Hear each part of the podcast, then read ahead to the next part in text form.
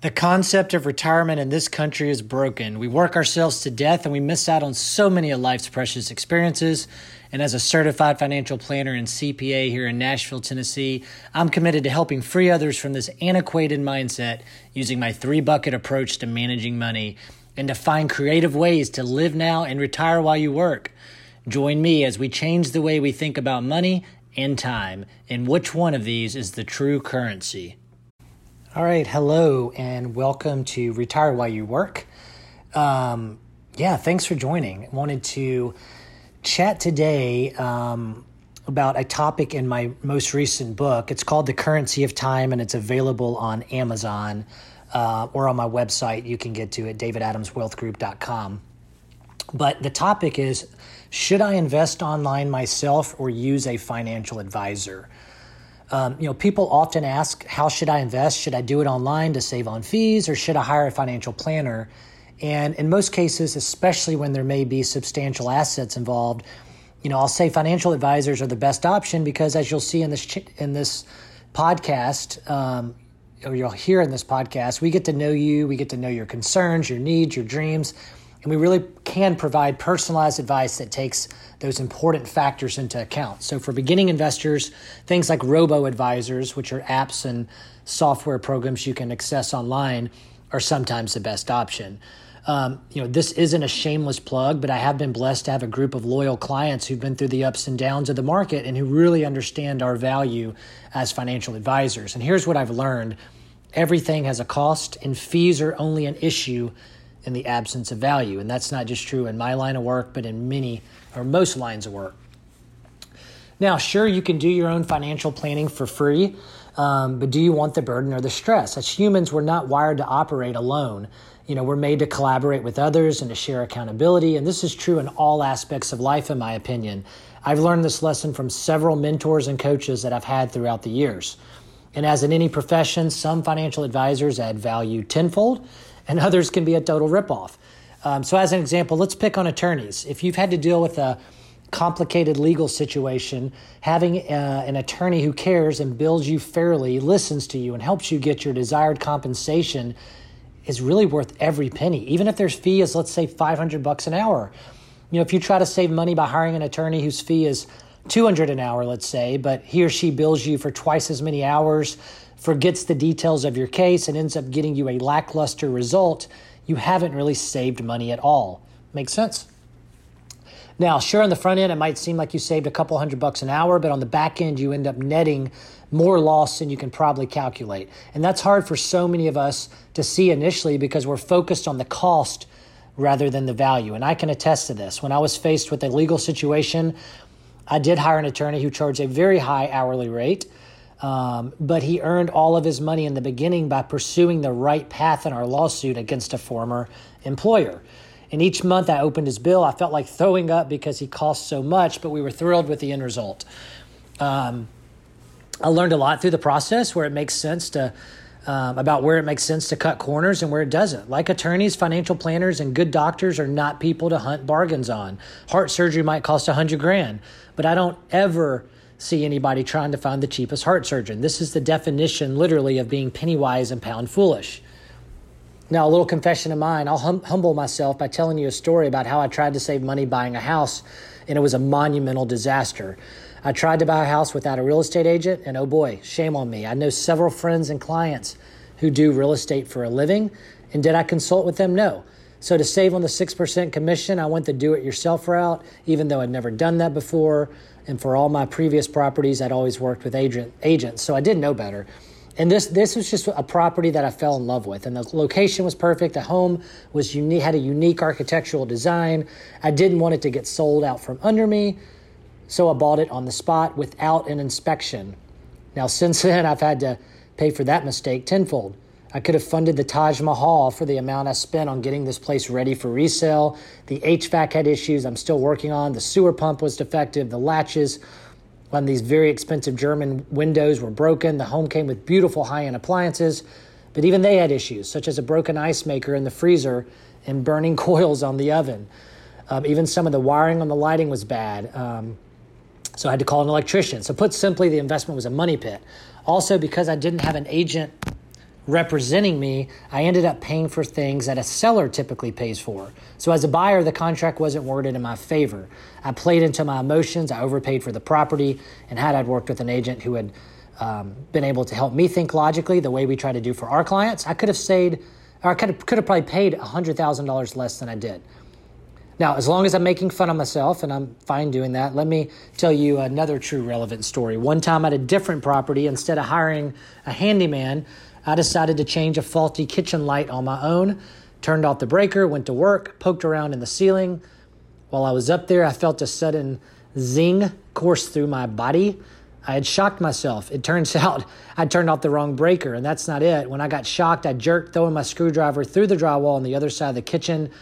And at the end, not only did I have to hire an electrician, I had to hire somebody to fix the drywall and paint. So if I'd simply paid somebody two hundred bucks at the beginning, I probably would have saved myself, I know I would have saved myself a lot of headache and money. True story.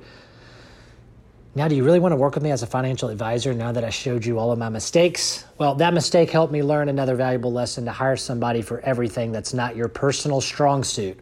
And this holds true at our firm too. I no longer pay the bills or keep the accounting books, even though I'm a C P A. It was hard for me to let go of that control, but now I have a C F O who, whom I trust to do all of that for me, thanks to the lessons that I have learned. Um, you know, let's talk about mistakes and how they can turn out to be your biggest learning opportunities. Maybe you've heard the ancient story about the cobbler whose children had no shoes, or about the doctor whose kids were sick. My situation is similar. I can be the best financial advisors for other clients and help them distance their emotions from important financial decisions.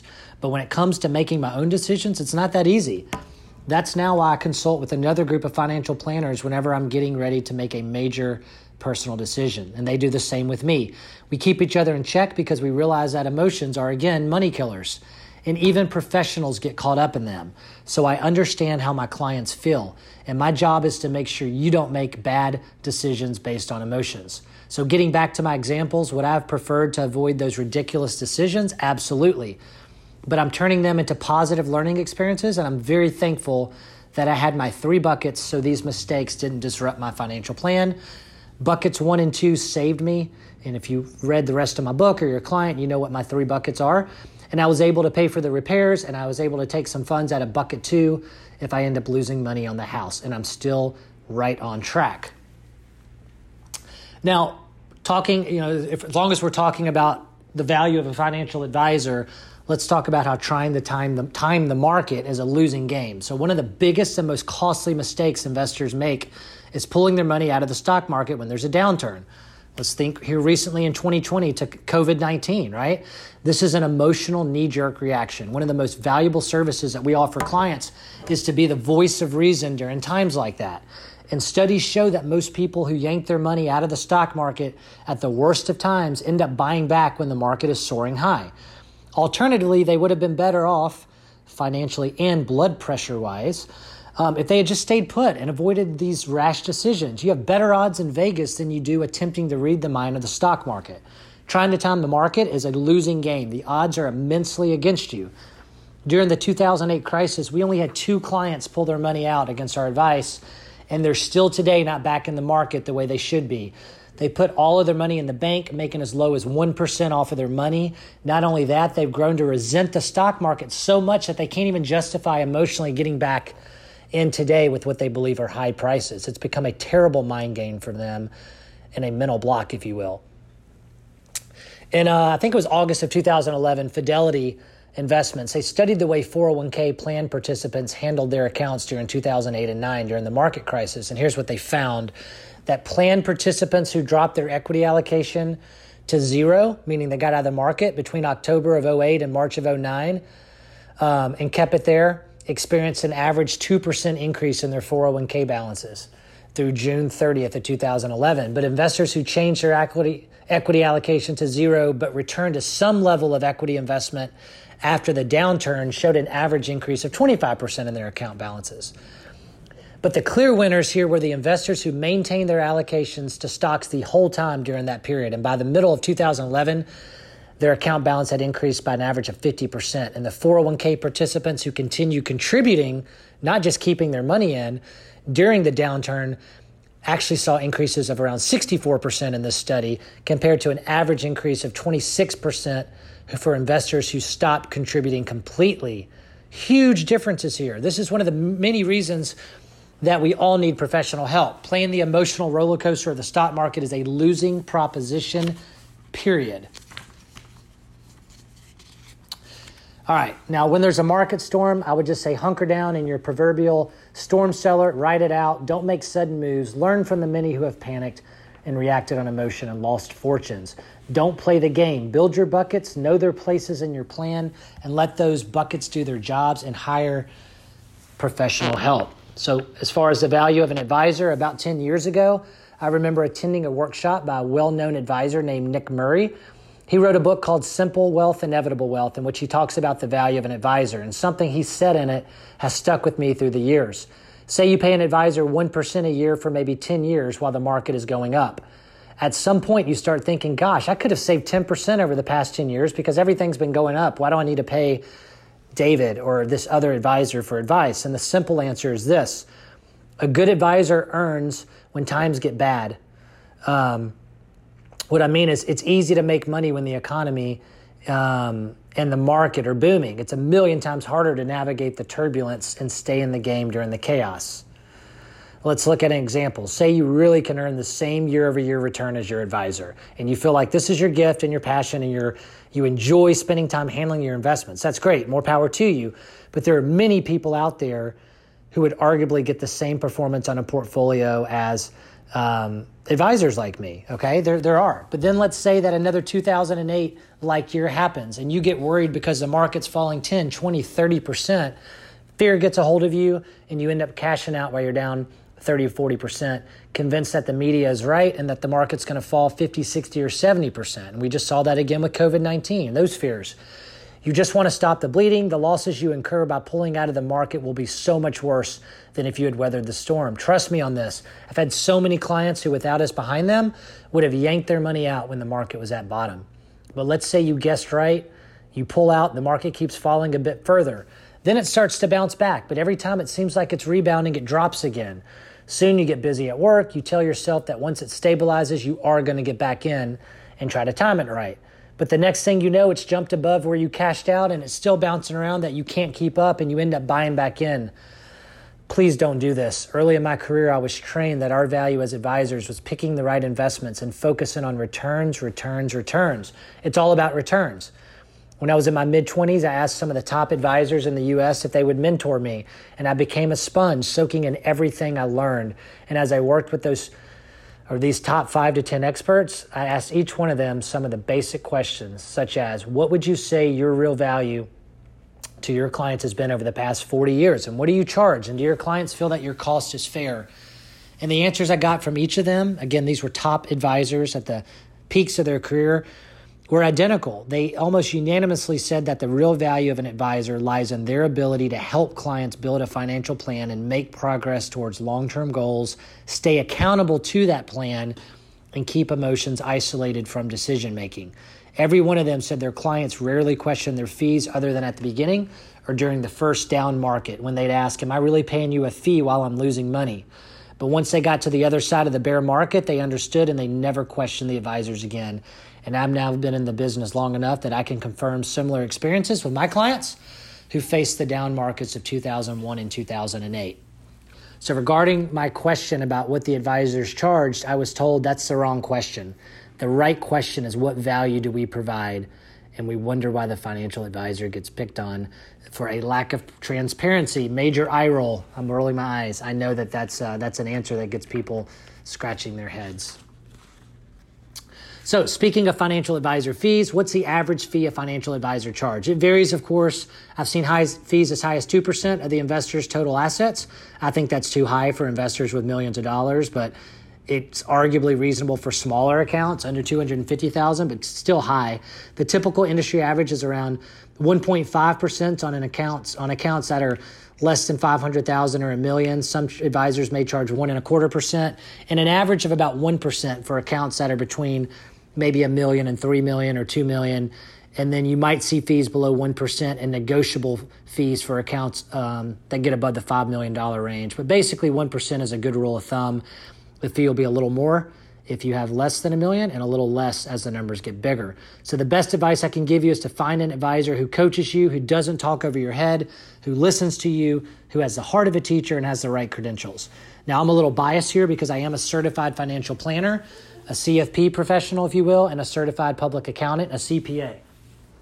But I do strongly feel that both designations are needed and desirable for an advisor to understand the complex tax side of the business as well as the financial side. People who have earned that C F P designation have been trained rigorously in six different areas: estate planning, tax planning, investments, ethics, insurance planning, and retirement planning. So I recommend working with an advisor who has that certification. Also, when you're looking for an advisor, be wary of those trying to sell you products. Professional financial planners are fee-based. They're there to help you build a financial plan. The product should just be a means to an end, which is why products should be the last thing they discuss with you, probably around the third meeting or so, to be honest. A financial advisor should not lead with their products. Otherwise, they're just glorified salespeople representing a firm and selling a product of the week to get a bigger commission or win an incentive trip. So look for a fee-based advisor who charges a percentage of your assets with no contract, no upfront commissions, no back-end commissions, no surrender penalties for taking your money out. Your advisor should put you on the same side of the table that they're on. Everybody has a common goal, and that's to grow your money over time. If the market's up and your accounts are growing, the fees are a little bit higher. During bad times like oh eight or early two thousand twenty, like we've seen, where the market is falling, financial advisors bust their tails to lose less than the market because their income goes down every bit as much as yours. They feel the pinch just like you do. Now, lastly, what about these robo-advisors that have emerged? Today, we hear a lot of talk about robo-advisors. These are software apps or computer programs that run algorithms to determine what your best potential investments might be. So for a while, we were seeing announcements for a lot of seminars that were advertised with headlines like, um, is this the, the death of a financial advisor? So you can hire robo-advisors, let's say, for half a percent, or even a quarter of a, of a percent of your assets. So the fees are low, but you get no personalized service. You don't get the benefit of a trusted advisor, a real person advising you to rethink a big move that you're making based off emotions. I was on a panel at a national conference with five thousand advisors, and someone said, "David, are you nervous about robo-advisors taking over your business and clients?" My response, "No, I'm not. Here's why." Then I went on to explain that as humans, we're wired for connection. We need a team. We need face-to-face connection. We need people to hold our hands through the good times and the bad. A computer can't do it, at least not yet. That's a little scary to think of. Also, our clients have been with us for a while. They value our advice. They recognize the worth in having someone they call that they can call and trust and talk to, shake hands with, hug, laugh with. I believe in an abundance mentality versus scarcity, and there are many people out there who need sound financial advice, and realistically, we can work with only so many clients. So we'll choose those that devi- that value and desire human advice, and those that feel like they don't need that, they can do fine with the computer, then that's great. We uh, we let them choose that option. So I'm not worried about robo-advisors. In fact, I think they're a good option for people who are just getting started and don't meet the minimum assets required by a good, uh, that a, a good, fina- a good fee-based financial planner requires. I think it's better for them to use something that like a robo-advisor, which is inexpensive, than for them to go to a financial advisor who's going to sell them a bunch of products they don't need just to make a fat commission. I see it happen all the time. People come to us once they meet our minimum, and they're in all the wrong products, and it's hard to unravel that. And if they approach us before they meet the minimum, I try to do them a service by saying, it doesn't make sense for you to pay our fee yet, so I'd rather you do something online, and I'll help them get started. And when they meet our minimum, we ha- happily transition them over as new clients. And when we accept new clients, we don't just look at their assets. We know that not all of our clients are going to be older people who have ten million bucks. In fact, we want to work with younger clients as well, who are ambitious, and also with people who don't have tons of money. So we consider other factors such as compatibility and coachability. Do we like this client? Is this somebody we want in our family for the next twenty, thirty years? Is this somebody we feel really wants advice and is going to listen to us, follow the plan, and stick with it? Or are they just kicking the tires and looking for someone to validate them? All right, so if you met or know of good financial advisors you want to work with long-term, but you don't meet their minimums, you can consider other reputable sources and resources that have inexpensive platforms and allow you to gain a, st- a sturdy footing in the market. But a good financial planner who is fee-based should point you in that direction, maybe even give you some free input to help get you started with the heart of a teacher, and a few years down the road, when it makes economic sense, you can return to your desired advisor. So I hope that helps in regards to fees and planners um, and kind of what I've seen over the years. Obviously, this is what I do, and fees can be a difficult subject, but they shouldn't be. It's just about uh, um, transparency like anything else. So that's this uh, this edition of Retire While You Work. And thank you for listening as always. And you can listen to some of our previous episodes or pick up my book, The Currency of Time, or visit us if you're interested in exploring being a client at david adams wealth group dot com. Thank you so much. Thank you for listening today to Retire While You Work. I'm David Adams and hope you'll continue to listen as we discuss creative ways to manage your time and money. And now some friendly disclaimers to make my compliance department at Raymond James happy. Here we go. Any opinions are those of myself, David Adams, and not necessarily those of Raymond James. Expressions of opinion are as of this date and are subject to change without notice. The information contained in these podcasts do not purport to be a complete description of the securities markets or developments referred to in this material. The information has been obtained from sources considered to be reliable, but we do not guarantee that the foregoing material is accurate or complete. Every investor situation is unique, and you should consider your investment goals, risk tolerance, and time horizon before making any investment. Prior to making an investment decision, please consult with your financial advisor about your individual situation. Any hypothetical examples are for illustration purposes only. Actual investor results will vary. Raymond James does not provide legal or tax services. Please discuss these matters with the appropriate professional. There you go.